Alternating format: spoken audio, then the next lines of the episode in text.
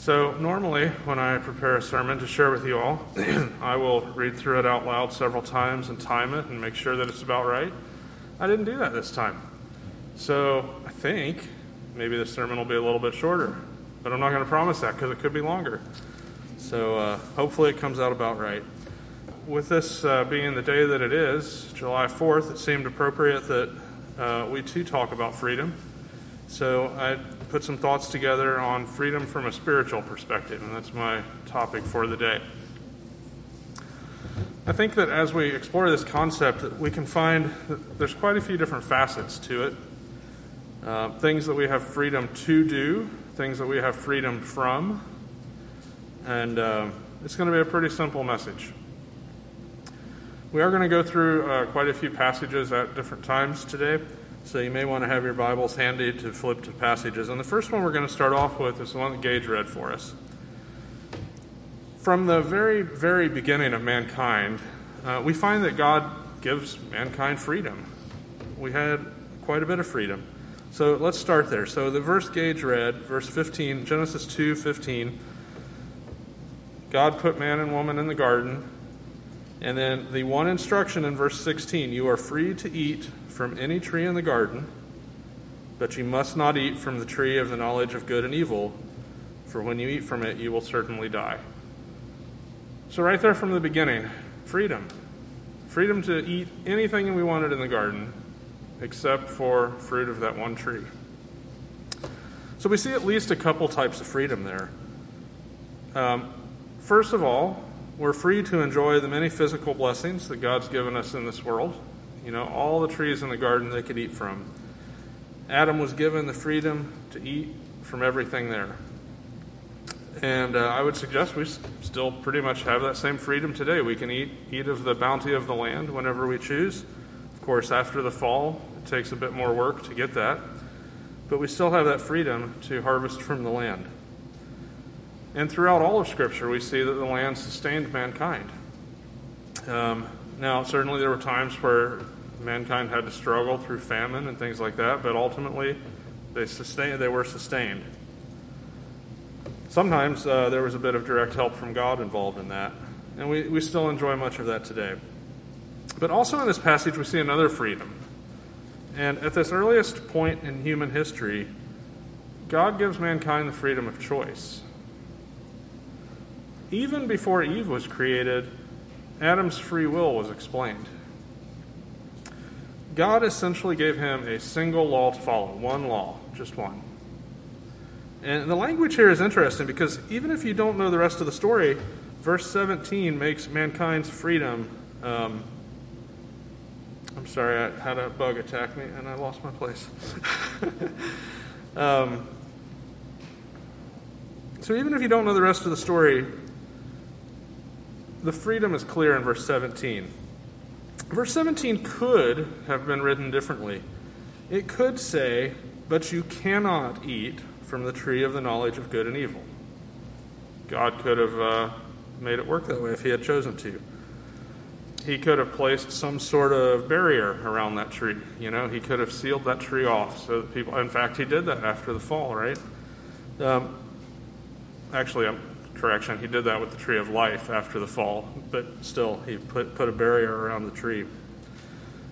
But of course, that's not what it says.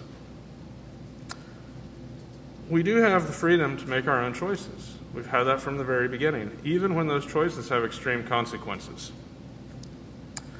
A close follow on to the freedom to choose is the freedom to act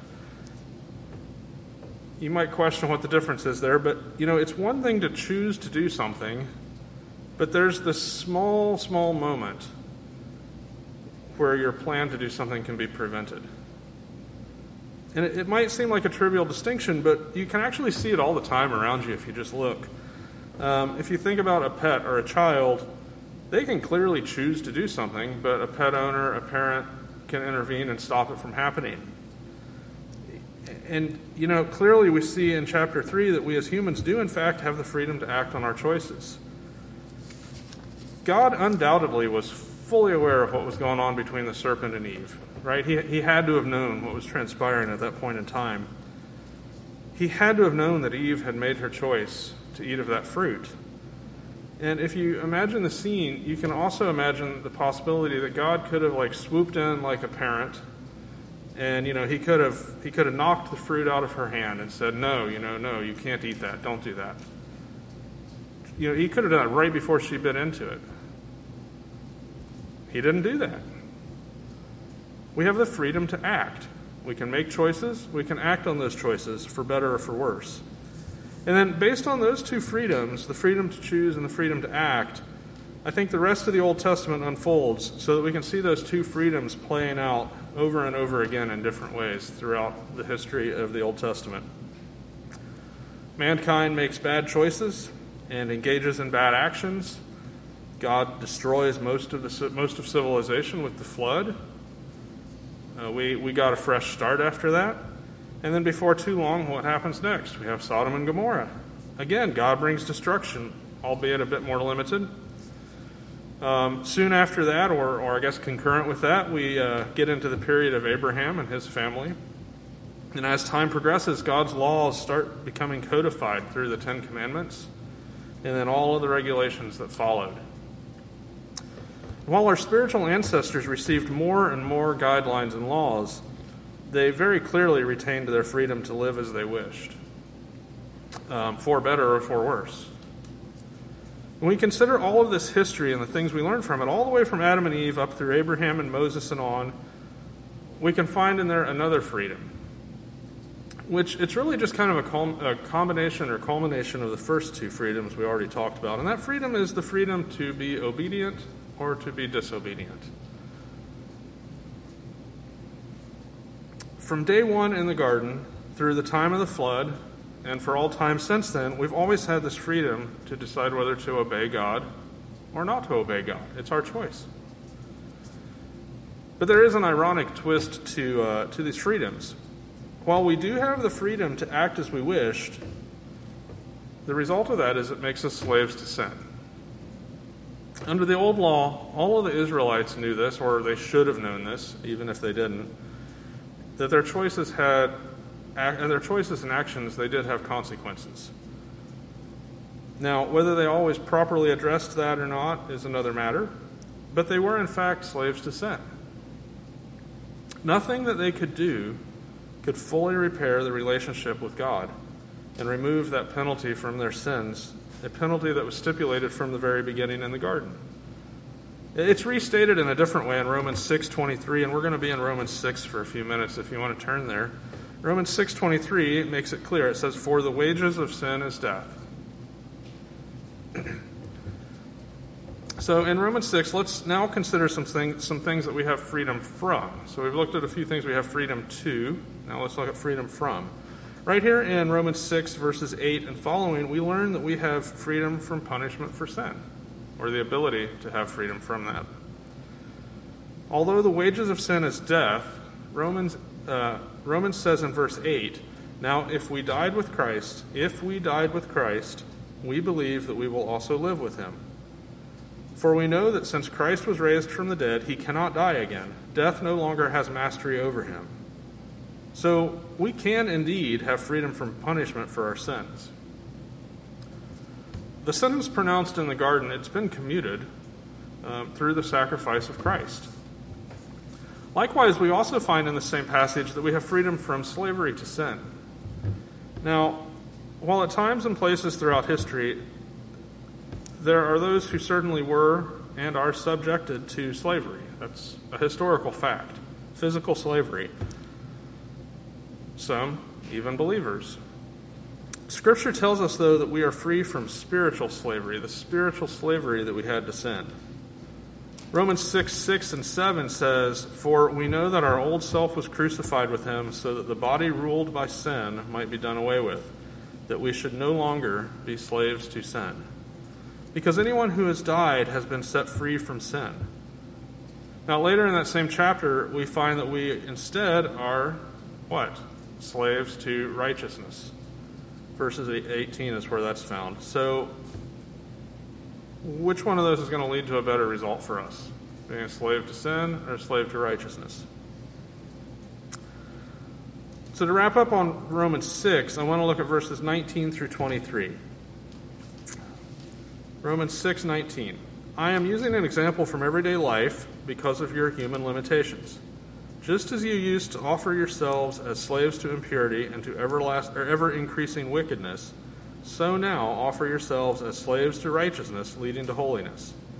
When you were slaves to sin, you were free from the control of righteousness. What benefit did you reap at that time from the things you are now ashamed of? Those things result in death.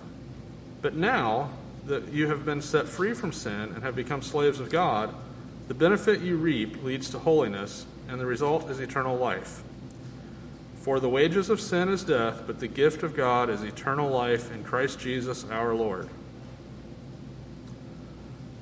So, our freedom of choice and our freedom to act historically made us slaves to sin, which at times can feel like freedom, but ultimately it leads to death.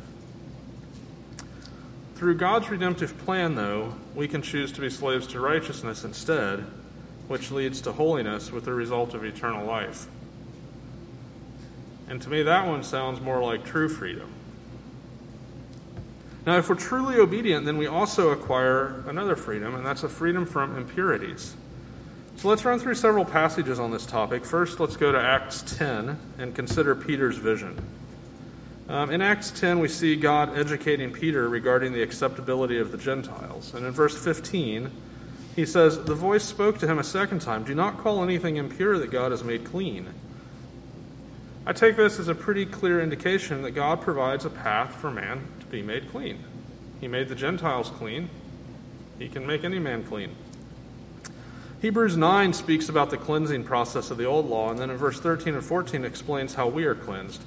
Hebrews 9:13 it starts the blood of goats and bulls and the ashes of a heifer sprinkled on those who are ceremonially unclean sanctify them so that they are outwardly clean.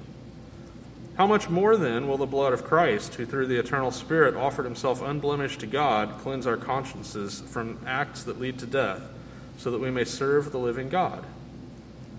So again, we see that we are made clean and set free from death by the blood of Christ. And finally, let's look at 2 Peter 1, starting in verse 5. For this very reason, make every effort to add to your faith goodness, and to goodness knowledge, and to knowledge self control, and to self control perseverance, and to perseverance godliness, and to godliness mutual affection, and to mutual affection love. For if you possess these qualities in increasing measure, they will keep you from being ineffective and unproductive in your knowledge of our Lord Jesus Christ. But whoever does not have them is nearsighted and blind forgetting that they have been cleansed from their past sins. Verse uh, 10 Therefore, my brothers and sisters, make every effort to confirm your calling and election. For if you do these things, you will never stumble, and you will receive a rich welcome into the eternal kingdom of our Lord and Savior Jesus Christ. So here, Peter makes it pretty clear that we have been cleansed from our past sins as Christians. We have freedom from our impurities. And with this passage, though, I want to transition to another freedom that we have, and that's uh, in verse 11. It speaks of a welcome into the eternal kingdom of our Lord and Savior Jesus Christ. When we reach the end of our earthly life, assuming that we have chosen to be obedient, and we do receive that welcome into heaven, we're going to enjoy another type of freedom, and that's freedom from suffering. So, finally, turn to Rome, or I'm sorry, Revelation 21. And I'm going to focus on verse 4 here, but um, I think that just the, the, passage here, starting in verse 1, the imagery is just so rich, I, I didn't want to skip over reading it. So I'm going to start in verse 1, Revelation 21. It says, Then I saw a new heaven and a new earth, for the first heaven and the first earth had passed away, and there was no longer any sea. I saw the holy city, the new Jerusalem, coming down out of heaven from God, prepared as a bride beautifully dressed for her husband. And I heard a loud voice from the throne saying, Look, God's dwelling place is now among the people, and he will dwell with them. They will be his people, and God himself will be with them and be their God. He will wipe every tear from their eyes. Here's verse 4. He will wipe every tear from their eyes. There will be no more death, or mourning, or crying, or pain, for the old order of things has passed away. He who was seated on the throne said, I am making everything new. Then he said, Write this down, for these words are trustworthy and true. Verse 4 sounds pretty good, doesn't it? We'll have freedom from death, freedom from mourning, freedom from crying, freedom from pain. Is there anybody here who can't relate to at least some of those things today? I'm confident that everyone has experienced some of those things at least. But the passage doesn't end there. Uh, let's read a few more verses, picking up in verse 6. It says, He said to me, It is done. I am the Alpha and the Omega, the beginning and the end. To the thirsty I will give water without cost from the spring of water, from the spring of the water of life. Those who are victorious will inherit all this, and I will be their God, and they will be my children. But the cowardly, the unbelieving, the vile, the murderers, the sexually immoral, those who practice magic arts, the idolaters, and all liars, they will be consigned to the fiery lake of burning sulfur. This is the second death. So, just as those who are obedient are promised beautiful things, there's also a promise for those who are not cleansed by the blood of Christ. And that leads me to the final freedom I want to talk about. And that's our freedom to share the gospel message. And it may sound strange in some ways to think of this as a freedom because, you know, after all, for us, it's really kind of more of a command. Um, but simply, you know, simply reading the Great Commission, and that makes that pretty clear that it's something we should be doing. And there's plenty of other passages as well, but it is also a freedom we have. Now, exactly what that freedom means, though, depends considerably on where you happen to live. In, in, this country, you know, we still have a reasonable amount of freedom to share the gospel and preach and teach as we wish although it does seem like that is getting eroded more and more as the years go by. But even in countries that don't have that kind of political freedom, Christians still have a type of freedom to share the gospel. So, how, how can I say that when in some places, you know, you can be put to death for, for having a Bible, even? Well, I can say this because of some of the other freedoms that we've already discussed. Because you see, for a Christian who has been set free from their impurities through the washing of blood through the washing of the blood of Christ, and for a Christian who has the choice to choose to be obedient or to not be obedient, a slave to righteousness or a slave to the world, that necessarily gives them the freedom to share the good news. It may not be easy, I'm not going to pretend that, you know, I can understand the situation. It may even cost someone their life to share the good news in some places. But the freedoms that they have because of Christ can give them the confidence to exercise their freedom to save souls.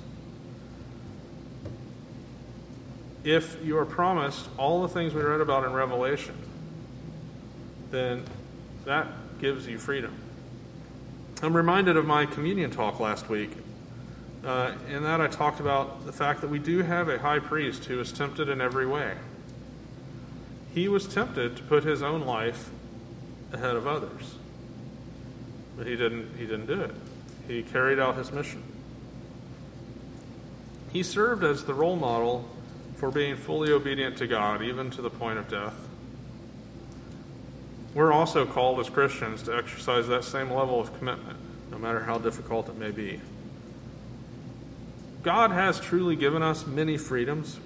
We have the freedom to choose, the freedom to act, freedom to obey or disobey, freedom from slavery to sin, freedom from eternal death if we choose to be obedient. And we're promised freedom from pain and suffering when we enter eternity. You can probably think of some other freedoms that we can find in Scripture as well that we enjoy because of being in Christ or because of God's love for us. So I'm going to close with one verse, which admittedly I might be stretching the context of just a little bit, but I think it sums up the point of my sermon very well, and that's Galatians 5:1. Galatians 5:1 says, "It is for freedom that Christ has set us free. Stand firm then, and do not let yourselves be burdened again by a yoke of slavery. So, before we move on to the Lord's Supper, I'll wrap with this thought. If anybody needs to enter into the freedom that Christ offers, you've got plenty of opportunities to do that. You can reach out to myself, Eric, any number of people here, I'm sure, would be happy to talk to you about it and find out how to gain the true freedom that we have in Christ.